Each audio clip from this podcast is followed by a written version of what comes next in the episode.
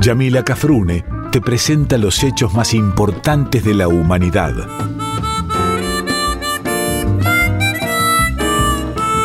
Por Folclórica 987 escuchás Contame una historia.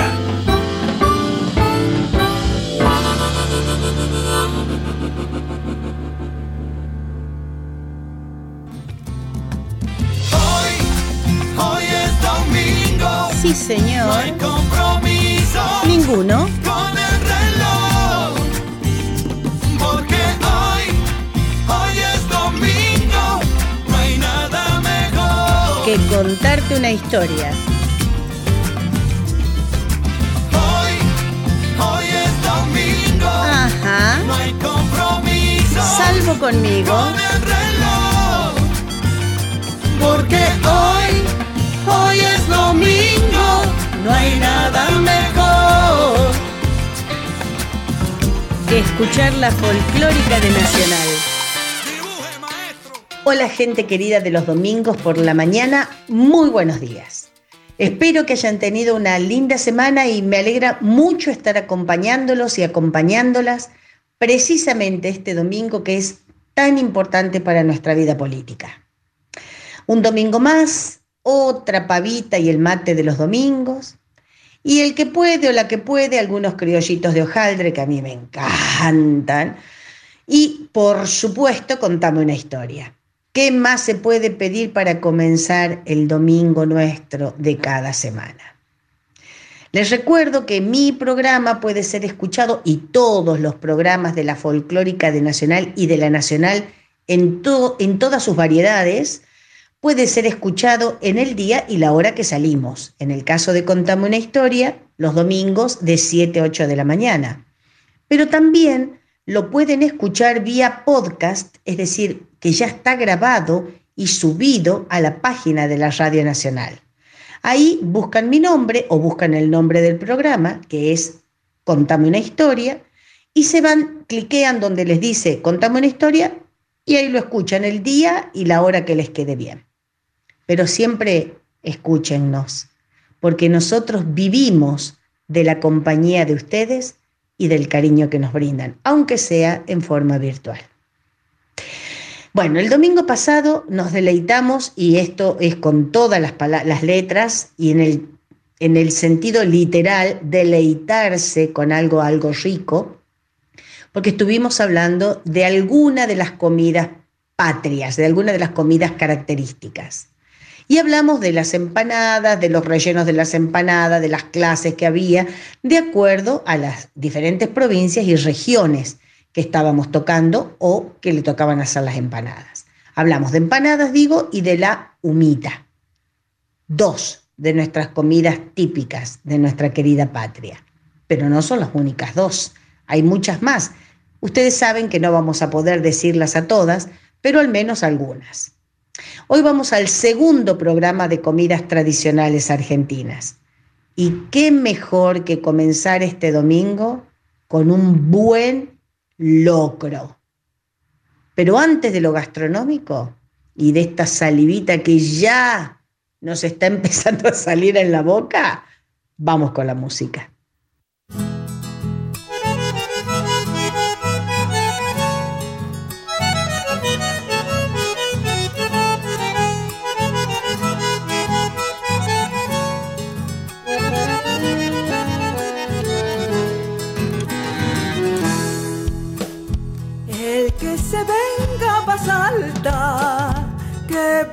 Otro salteño, con una zampa en el aire, revoleando su pañuelo.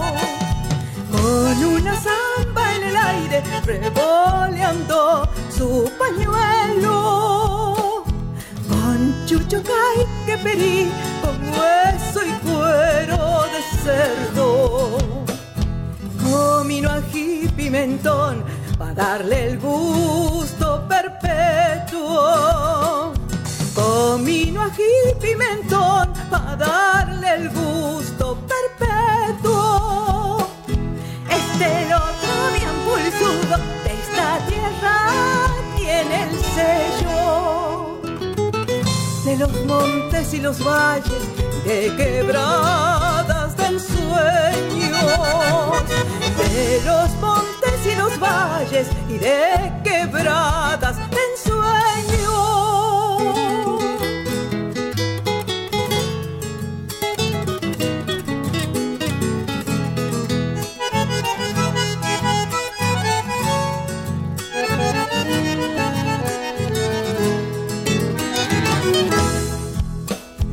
Lleva poroto y zapallo sembrados en este suelo, condimentado con sal y a fuego lento en la olla. Condimentado con sal y a fuego lento en la olla. En cada plato se sirve con cebollita verdeo a darle fiesta a la boca, bendecida con un vino. A darle fiesta a la boca, bendecida con un vino. Este loco bien pulsudo de esta tierra tiene el sello de los montes y los valles y de quebradas de ensueño de los montes y los valles y de quebradas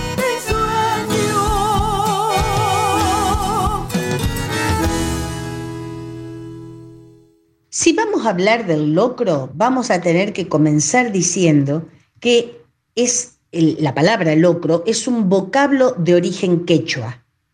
Se lo denominaba con la palabra rucru o lugru y otros vocablos más que están más o menos con la, en esa pronunciación aproximada. Es una comida prehispánica, es decir, de antes de la llegada de los españoles a América, y es típica de nuestra región y de toda la región andina, es decir, no le pertenece el locro solamente a la, a la Argentina, está en Bolivia, está en Perú, está en parte del Brasil, está en Chile, bueno, y evidentemente está en Colombia y en algunas otras zonas que la verdad yo nunca tuve la posibilidad de viajar, así que no sé si existe allá. Sé por lo que he averiguado en los libros de cocina. La llegada de los españoles a la América, ya lo hemos dicho con, con todo lo que hemos hablado de las empanadas, de la carne y demás, pero sabemos que los españoles trajeron la, la parte, entre otras cosas, el ganado bovino. Y con ella, eh, con la carne vacuna, vinieron también la preparación de las achuras, de todos los, de todos los embutidos, no de la, preparación de las achuras, sino el comenzar a comer achuras y la preparación de los embutidos. Todo esto se combina con los alimentos que ya teníamos, los alimentos americanos, como el maíz, por ejemplo. Y justamente de la cruza, del cruzamiento de estas culturas gastronómicas, van a surgir comidas tan típicas para nosotros como las que vamos a tratar hoy y las que hemos tratado en el programa anterior.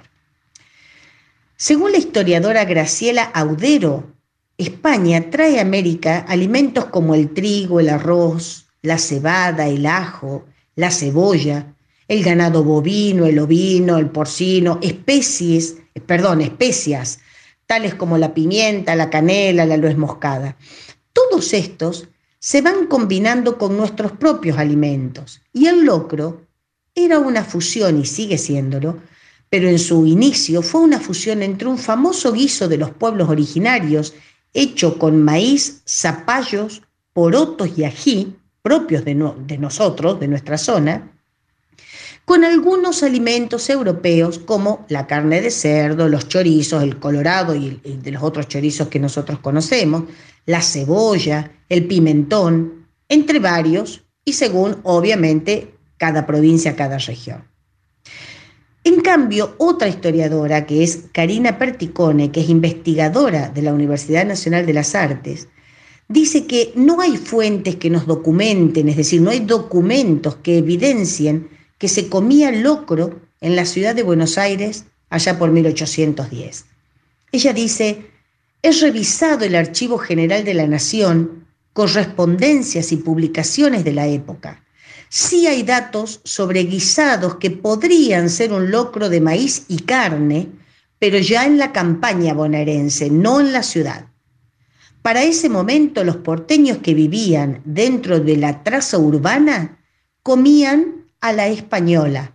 Muy pocas eran las comidas mestizas. Sin embargo, el locro ya existía, pero se comía en Córdoba, en Tucumán y en el norte de Santa Fe. Y bueno, debe haber sido porque en la ciudad que ahora es la capital, en la capital federal, eh, realmente ahí era donde llegaba todo, al puerto llegaba todo y de ahí se distribuía. Entonces, es muy probable que como el locro ha sido una mixtura entre ambas culturas, eh, se haya comenzado primero en la campaña. Sí, sí.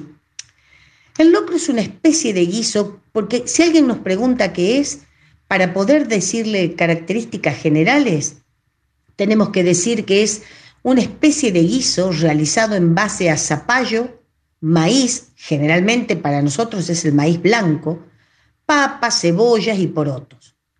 Se prepara de varias maneras, que, lo, lo pueden ver en las 400 recetas que uno puede encontrar, pero su base de vegetales, su base, perdón, es de vegetales.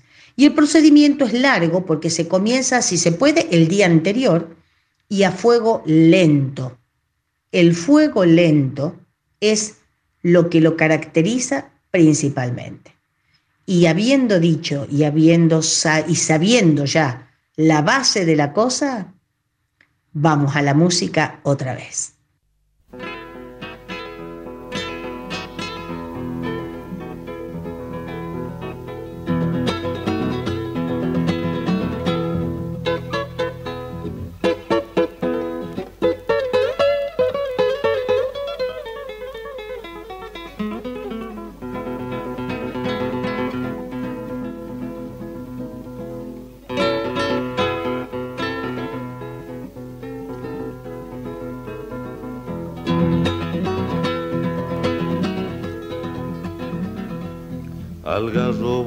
Algarroba, qué gusto me dan tus ramas cuando empiezan a brotar. Cuando empiezan a brotar, señal que viene llegando y el tiempo del carnaval.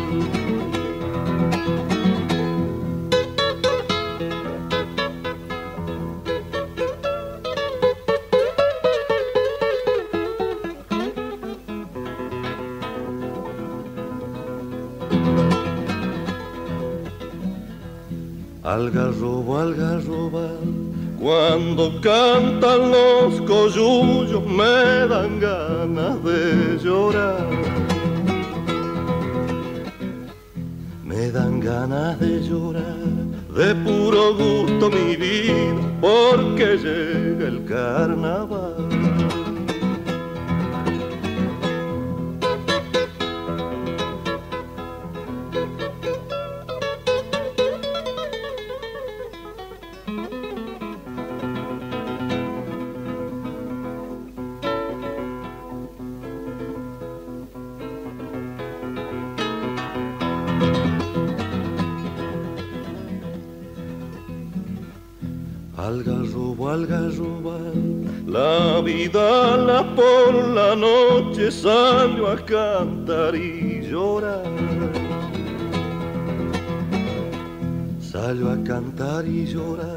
Con el tambor de la luna y el amor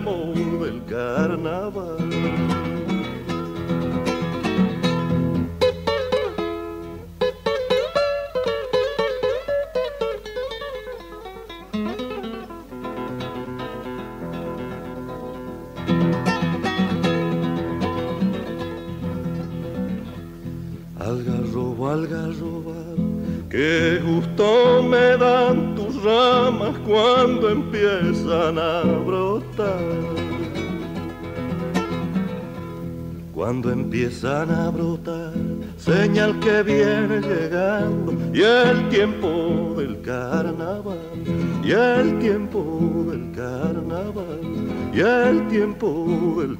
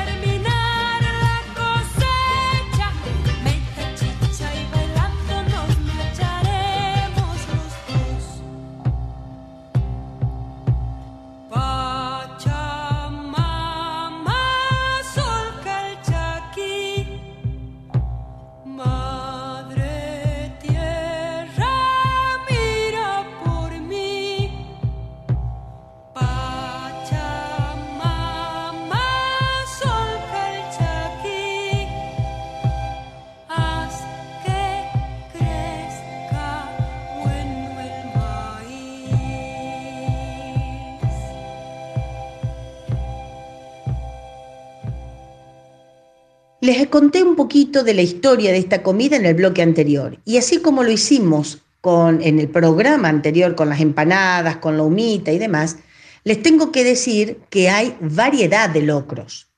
Así, por ejemplo, en Neuquén, además del locro típico, el de hecho en base a maíz, hay uno que se prepara con arvejas. Yo no lo probé. No les puedo decir qué tal es porque no lo probé, pero si es un locro parecido al, al típico, al común, y con arveja debe estar espectacular. En el NEA, es decir, en el, en el noreste argentino, en la parte del litoral, eh, como hay gran producción de mandioca, el locro se prepara en base a la mandioca. Que dicho, entre paréntesis, les cuento que la mandioca frita es exquisita y es más sana, o es más sana, bien digo, bien digo, que la papa frita. Así que el que quiera probar mandioca frita se los recomiendo. Este, en el NEA se vende la mandioca frita en bolsitas como acá se compran las papas fritas. No es tan fácil encontrarlas en Buenos Aires, al menos en las provincias, ¿no? Les recuerdo entonces que en el NEA el locro se hace en base a la mandioca. Hay otro locro que se está preparado solamente con trigo, está el cocinado con carne, con carne de vaca fresca, es decir, la que uno va y compra directamente en la carnicería, y está el preparado con carne de vaca seca, es decir, con el charqui o charque. Está el preparado con vísceras, en donde podemos incluir la tripa gorda, el chinchulín, mondongo, embutidos, parte del chancho como las patas, la cola, las orejas, el cuero y la grasita de pella. Y hay otro que se prepara prácticamente con mondongo puro. Yo, a mí el mondongo no me piache, dirían los abuelos italianos, así que cuando haya, cuando ustedes hagan este mm, locro, si nos van a mandar a nosotros a la radio un frasquito, frasquito, envasecito de lo, no le pongan mondongo, por favor, porque no es de mi agrado. ¿Qué zapallo se utiliza para hacer el mondongo? No es el calabacín y no es el zapallo que uno compra por pedazo o se compraba por pedazo en la verdulería de la cáscara amarillito naranja, sino es el otro, el que es bien amarillo por dentro y la, la cáscara es, este, es un color plomo, ¿no? Es un color más bien gris. Este zapallo con cáscara grisácea se llama zapallo plomo, justamente. Cuando el locro tiene muchos ingredientes, carne, mucha, mucha verdura, mucha parte de, vísceras y demás, nosotros decimos que es un locro bien pulsudo. Es decir, está completo, es bastante pesado, hasta es, les diría, espeso, si se quiere, ¿no? Pero en cambio, cuando el locro es muy pobre, se lo suele llamar guachalocro o como les dije antes, locro pobre, porque viene con sin o con muy poca carne, es muy livianito, con el mínimo de ingredientes y ahí vemos que es muy caldudo, es decir, no es tan eh, espesito como el locro pulsudo. Por eso uno a veces dice, ¿qué comiste? Un locro y estaba bien pulsudo, quería decir que tenía muchos condimentos, muchos ingredientes. El locro suele comerse acompañado de una salsita picante, porque cuando ustedes van a pedir locro en cualquier restaurante que lo tenga, que tenga como plato el plato del locro, le, traen el plato hondo o la cazuela con el locro y al lado, o ya puesto, si uno se lo pide, eh, una salsita que es bien, bien, bien, bien roja. Esta salsita es una salsa bien picante. Se hace con aceite o grasa, ají molido, pimentón, cebolla de verdeo, sal y pimienta, poca pimienta porque lleva mucho ají. Y algunos cocineros y cocineras suelen ponerle el ají de la mala palabra, que es el puta parió, el ají de la mala palabra, y más al norte, si nos vamos a los límites con Bolivia, se utiliza, en vez de la mala palabra, se utiliza el este, ajiquitucho. Son ajíes bien chiquititos, a lo sumo tendrán el tamaño de una uña nuestro, pero hay que saber cortar al ají, porque el ají pica cuando se defiende de estar mal cortado. Eso dicen los cocineros bien criollos. Esta salsita le suelen llamar o suele ser llamada kikirimichi. Kikirimichi, no chimichurri, ¿eh? Kikirimichi. Bueno, estamos viendo precisamente que no es un plato para comer en el verano, no solamente porque es caliente el plato en sí, sino porque arriba le pone esta salsita, te la regalo en el verano, empezar a sudar lo que se llama un sudor pulsu, pulsu, bien pulsudo, un sudor, no te puedo explicar de cómo, ¿no? Es más bien un plato para los días fríos. Pero les digo, a mí, si un 24 de diciembre viene alguien y me dice, te regalo una cazuela con locro sin mondongo, recuerden, no, lo voy a, no voy a pensar si hace frío, si hace calor. Yo le entro como zorrino al tren, les digo. ¿eh? Obviamente, lo debemos, debemos, subrayen la palabra debemos, acompañar con un rico Malbec y si te gusta, como a mí, el vinito blanco, de esos que son medio frutados, un toyontés. Para finalizar con este platillo, cuyas recetas no les voy a dar porque he encontrado tantas recetas que sería una falta de respeto decir una y no decir las otras, para finalizar les digo con este platillo, les voy a contar que el locro no se, no se cocina, no se prepara para una o para dos personas. El locro debe compartirse. Es un plato para estar a comerlo acompañado o acompañada. Esto de estar acompañado es uno de los justificativos para poder encontrarnos, es decir, este requisito de estar acompañado, es uno de los justificativos para encontrarnos a comer, sobre todo en las fiestas patrias, que es cuando más se comen hasta ahora todas las eh, comidas que les vengo contando, las empanadas, las humitas, los tamales, y el locro no puede estar ausente. Y debe ser por eso que es cuando uno se sienta a comer con amigos y lo prepara inclusive con la familia. Digo que es por eso y por su popularidad que se come cuando se quiere y como se quiere. A esto tenemos que decir que el locro se hace en ollas populares, lo podemos encontrar en las ollas populares, en los bodegones y en los mejores restaurantes que tienen el orgullo de recibir a los turistas y darles a probar nuestras comidas típicas.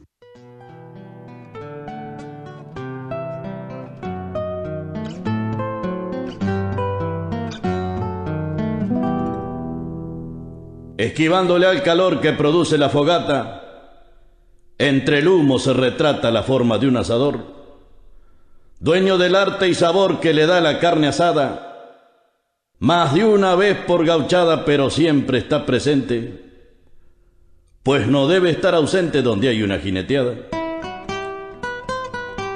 Ni bien su oficio ha querido que sea mal remunerado, a la hora del asado se acuerda el más distraído. Estando el fuego encendido, todo el que hacer enarbola, y si a esta tarea se enrola, ya sabe por empezar, de que hay mil formas de asar, pero asar bien una sola con la sal en los manjares y el fuego bien avivado.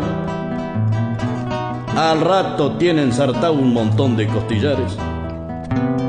Mientras el tiempo lo repare que no empañe el compromiso, empareja un poco el piso y en una parrilla larga, con mucho cuidado la carga con morcillas y chorizo. Como en sus tiempos mejor el arpillero elemental, la usa de delantal y para agarrar los asadores. Ni hablar de repasadores como se usó en la campaña. Palabraza se da maña y usa en todas las asadas. Una palancha quebrada en la punta de una caña. Un par de corderos juntos se desgrasan lentamente. Para consumirlos caliente mejor ni hablar del asunto y cuando ya están a punto se perciben los olores y al verlo en los asadores más de uno le ha echado el ojo. Pero han de morir de antojo pues son para los montadores. Al finalizar la clina la gente deja el alambre y entra a buscar con hambre de hacer cola en la cantina.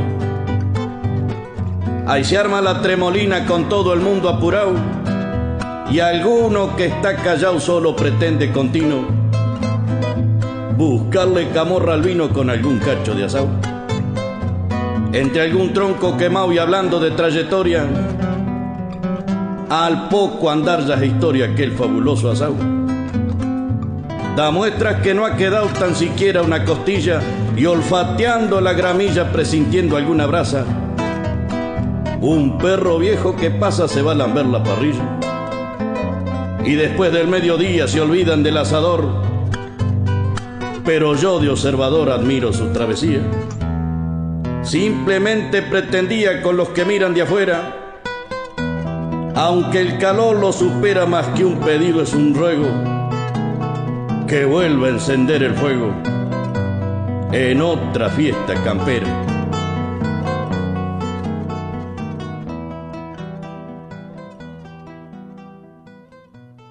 Y ya habiéndonos desayunado con un rico plato de locro, más el mate, más la pavita del, con el mate y los criollitos hojaldrados, todo eso en una bandejita en la cama, por supuesto, vamos a otra de nuestras comidas. Yo ya les digo, mis comidas preferidas argentinas son todas. Pero tengo algunas más preferiditas, que pero son todas. Todas ricas, todas bien, bien hechas, bien cocinadas y con mucho cariño, que es lo más importante. Obviamente que entre nuestras comidas este, criollas típicas no puede faltar el asado. Y les tengo que decir, acá ya comienzo con una mala noticia para todas las argentinas, para todos los argentinos. El primer asado, y esto se los debo decir, y es la mala noticia, no fue argentino. Claro. El primer asado fue cuando algún comedido, hombre, mujer, no sé, alguien, tiró un cacho de carne a las brasas una vez que descubrimos el fuego. Claro, algún no sé, alguno que ya pintaba para ser argentino, descubre el fuego. Agarra y dice, ¿qué puedo hacer acá? ¿Qué puedo comer hoy? Agarró un cacho de dinosaurio, lo tiró a las brasas y habrá comido un cacho de dinosaurio, ponele, qué sé yo. Pero ese no es el asado en el sentido en que nosotros lo queremos contar. Eso es simplemente carne asada. El asado nuestro tiene otra connotación, connotación otro sentido. Tiene el sentido de que la mamá o el papá fueron a comprar el día anterior la carne, las achuras, todo lo que queremos compartir un domingo, más un domingo en familia, cuando se puede comprar y cuando se puede juntar. Es decir, cuando nos podemos juntar como familia. Ahora, de a poquito vamos pudiendo, pero no con tanta cantidad de gente, ¿no? Ya sabemos, como dijimos con las empanadas por la carne, como dijimos con el locro recién, que la vaca no estaba en la Argentina, la carne vacuna, sino que las trajeron los españoles. Por eso, este asado comienza con nuestros gauchos y la llegada de las vacas a estas tierras o de la carne vacuna. Eh, en nuestro caso, cuando llegaron estos animales, fueron dejadas libremente en el campo y gracias a que nuestros campos eran y nuestros pastos eran muy, de muy buena calidad y los campos muy fértiles, la crianza del ganado fue exageradamente importante. La falta de, entre comillas, estrés del ganado vacuno y la libertad y el pasto libre, la comida libre que tenían, hizo que se empezaran a reproducir de tal manera que ya para el finales del 1700 contaba la pampa con alrededor de 40 millones de cabezas de ganado. Y esto es así, obviamente, que les estaba contando por la clase de pasto y por la libertad que se tenía, eh, tenían los animales, no existía el alambrado ni nada por el estilo. Em, el pasto nuestro, la calidad de nuestro pasto, y me van a decir qué tendrá que decir Yamila de esto, pero también hace que el sabor de la carne de la vaca o del ganado nuestro sea mejor y lo distingue del sabor de la carne vacuna de otros países donde el ganado es criado a base de alimentos de grano, que hace que tenga más grasa, pero no más sabor. En aquel entonces, en el 1700 finales, este ganado, les decía, se criaba en forma cimarrona, es decir, no le pertenecía a nadie.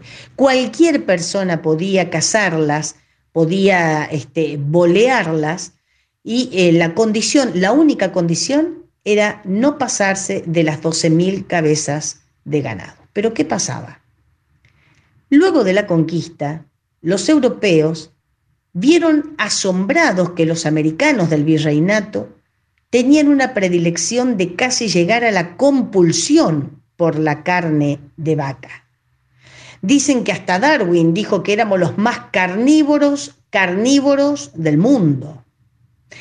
Un cronista del siglo XVII llamado Concolor Corvo, Concolor Corvo, bien decía, Concolor Corvo, decía que nuestros gauchos, y abro comillas, lo enlazan, derriban al animal y bien trincado de pies y manos, le hacen unas picaduras por el lado de la carne, la asan, a la carne obviamente, la, hacen, la asan mal y medio cruda y se la comen sin más aderezo que un poco de sal si la llevan por contingencia. Revolvían con un palito los huesos que tienen tuétano o caracuces, decía él, respecto de cómo comían los criollos la carne antes. Por otro lado, un jesuita italiano de apellido Catáneo, también del siglo XVII, señalaba con mucho espanto algunas de las costumbres eh, culinarias de nuestros paisanos. Decía, enseguida encienden en una playa una fogata y con palos se hace cada uno un asador. En él ensartan tres o cuatro pedazos de carne. Enseguida clavan estos palos, que nosotros sabemos que se llaman asadores, en la tierra alrededor del fuego. E inclinados hacia la llama, obviamente el, asador inclinado hacia el lado del fuego, de la llama. Y los hombres se sientan en rueda sobre el suelo. En menos de un cuarto de hora, cuando la carne apenas está tostada, se la devoran por dura que esté y por más que eche sangre por todas partes. Yo no sé si están así. Yo no he visto carne con ensangrentada, y esto que estoy diciendo me van a matar los vegetarianos y los veganos y las vegetarianas y veganas, pero cuando el asado está bien hecho, no, no suelta este líquido, este, este líquido vital, no es tan así, pero bueno. Lo que sí vemos en todos los comentarios de la gente que yo estuve leyendo y en los investigadores o en investigaciones sobre la carne vacuna en Argentina, antes y después de que mi Argentina fuera república, es que cuando se mataban las vacas y los toros tan libremente, no siempre se le utilizaba todo al animal. Es decir, muchos lo hacían por la grasa, desperdiciando todo lo demás, y así ocurría con los que solamente querían el cuero, los cuernos, las lenguas o cualquier otra parte específica del animal, desechando por completo el resto del cuerpo. Y esto era así que se le iba a hacer.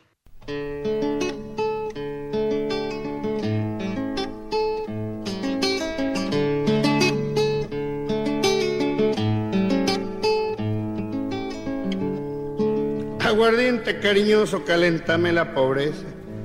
Que el pobre chupa de encono y el rico por ligereza. Métale, don Pancho Sosa, apuntale la tormenta. Chifle con buen aguardiente, desde lejos trae las mentas. Aguardiente brasilero, te conozco en el aroma, haciendo peso al carguero cuando repunta la loma aguardiente, pelo bello, peliagudo como ají, por tu culpa el aparejo me lo corto un surubí. Y en la chamarra los ocho dedos de aquel moreno que era mensual, por cada tecla su alma lloraba, porque era el alma tradicional.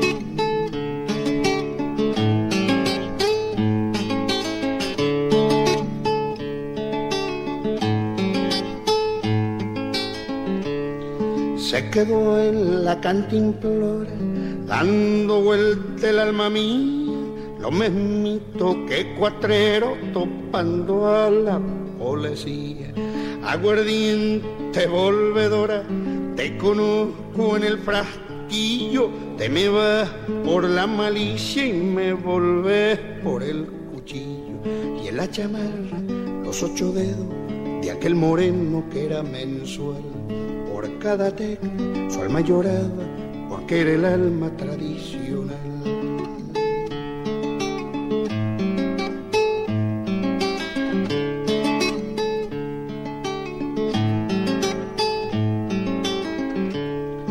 Aguardiente de velor, corredor como centella, si el pinau se levantara para hacerte criar la botella. Aguardiente de bautismo, bendecido y subidor, quedan solo los compadres con el cura y el cantor, y en la chamarra los ocho dedos de aquel moreno que era mensual por cada tecla su alma lloraba porque era el alma tradicional.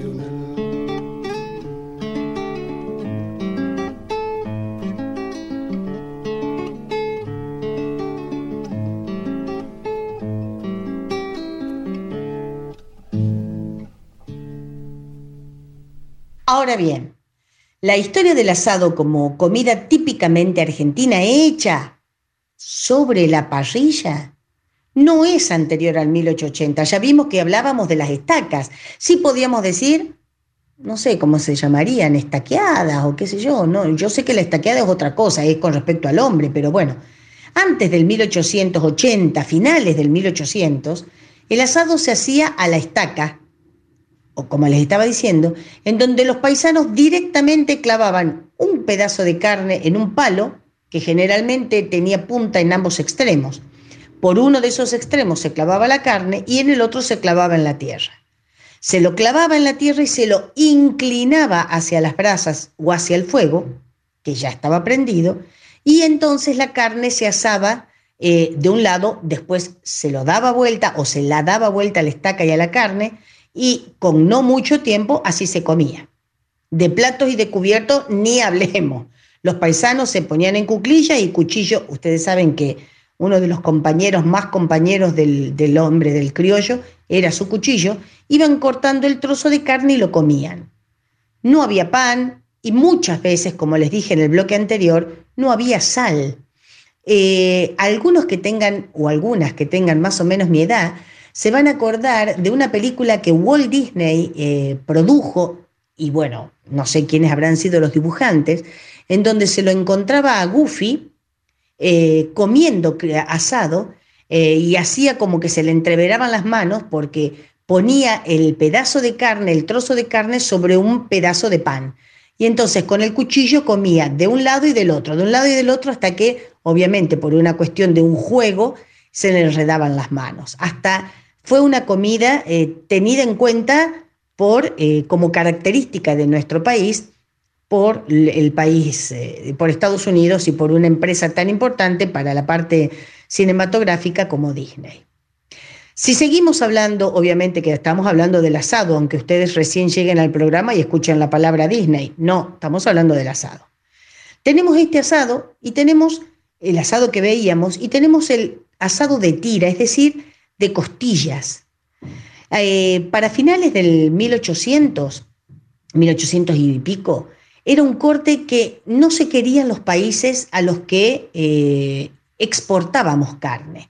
No era ni muy querido ni era muy apreciada la carne con la costilla, con los huesos.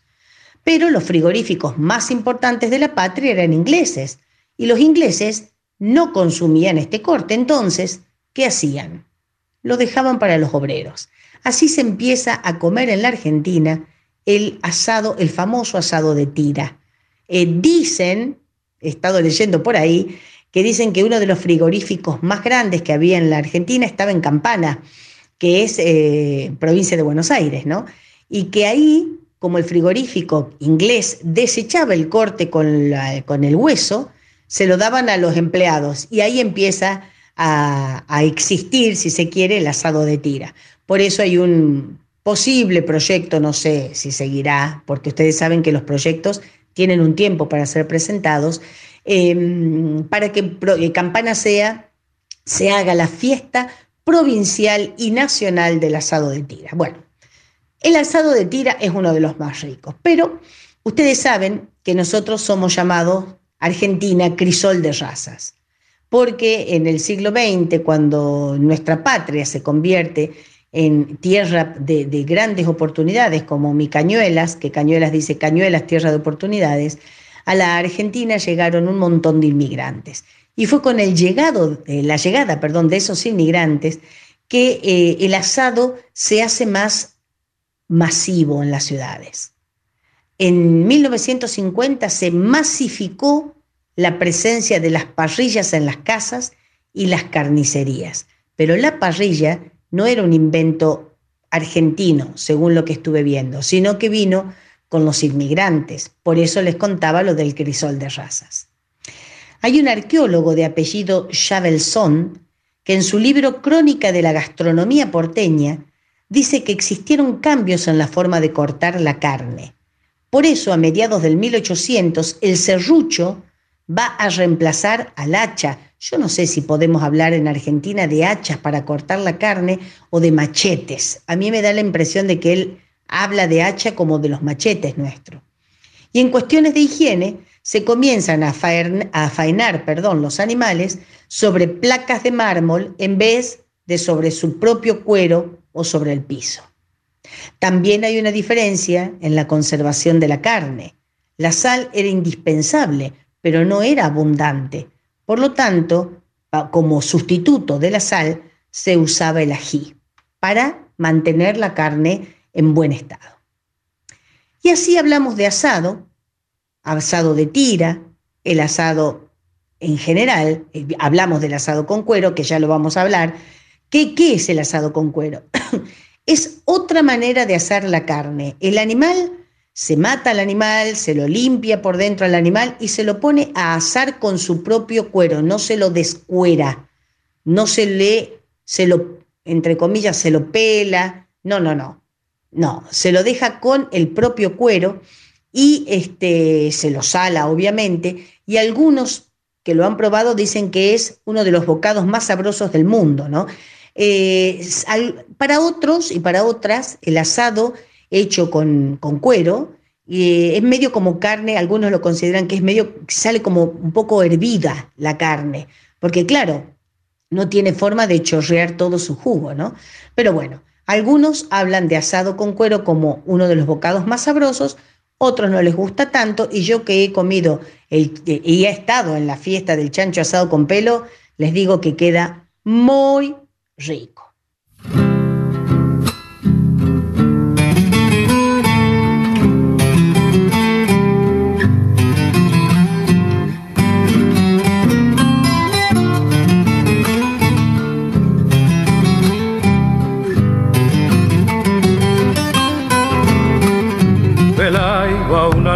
Algarrobera, llevando una canastada. Algarrobera, venga a venderme un poco de algarroba. Y si lleva un quesito y cabra, véndamelo, señora. Arrope de tuna llevo tan dulce como el chilalo, pata y del algarroba y bonancha como para regalo. Mañana tempranito le traeré el queso con miel de palo. Deme todo lo que tenga, si es de mi pago, mucho mejor Santiago del Estero, tierra gaucha la de mi pago. Algarrobera, venga a venderme, algarrobera.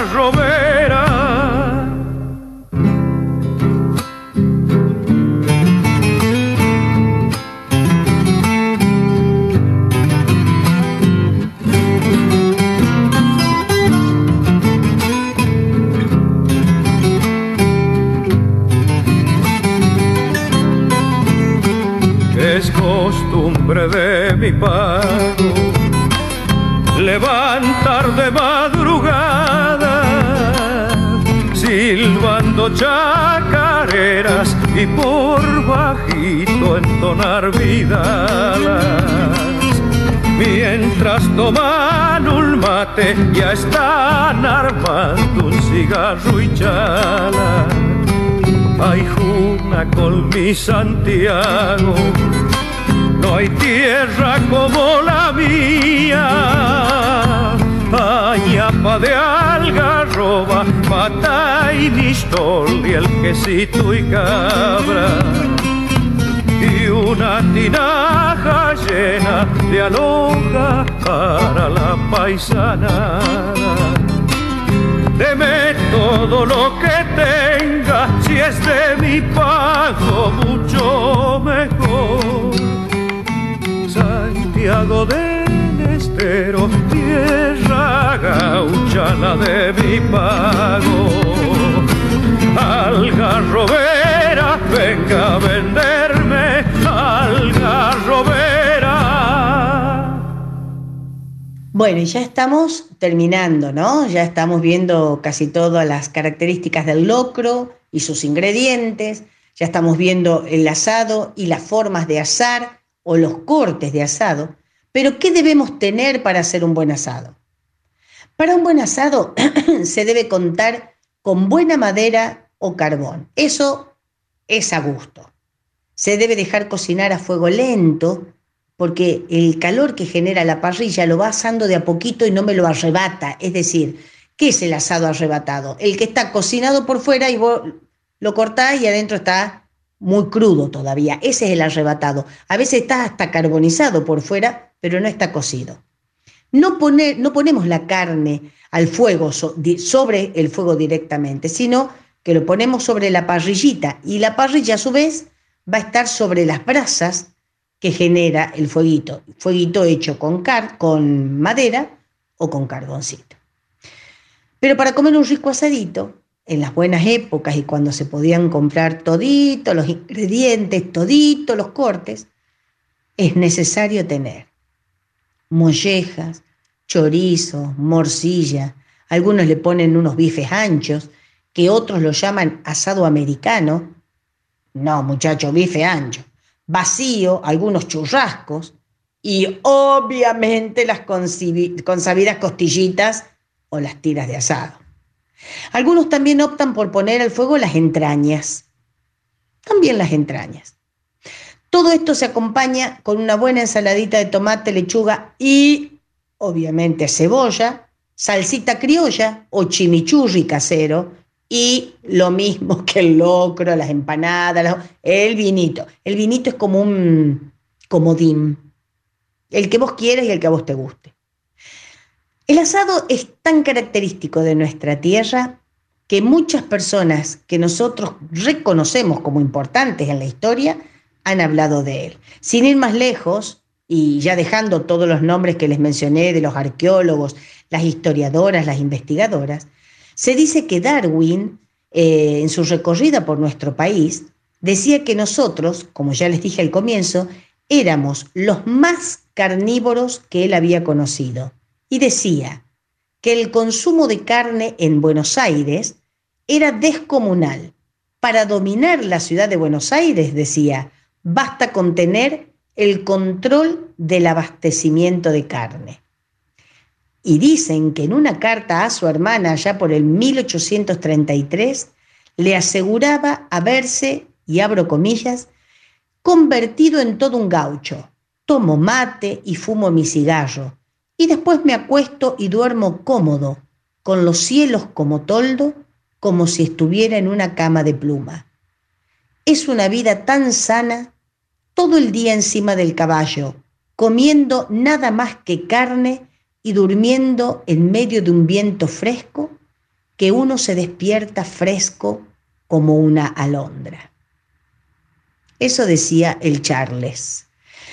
Si bien la preparación del asado y de todas nuestras comidas criollas son en sí mismas un ritual, este deja de tener importancia, todo ritual deja de tener importancia en el caso de nuestra gastronomía, si no lo realizamos con la familia o con los amigos y las amigas.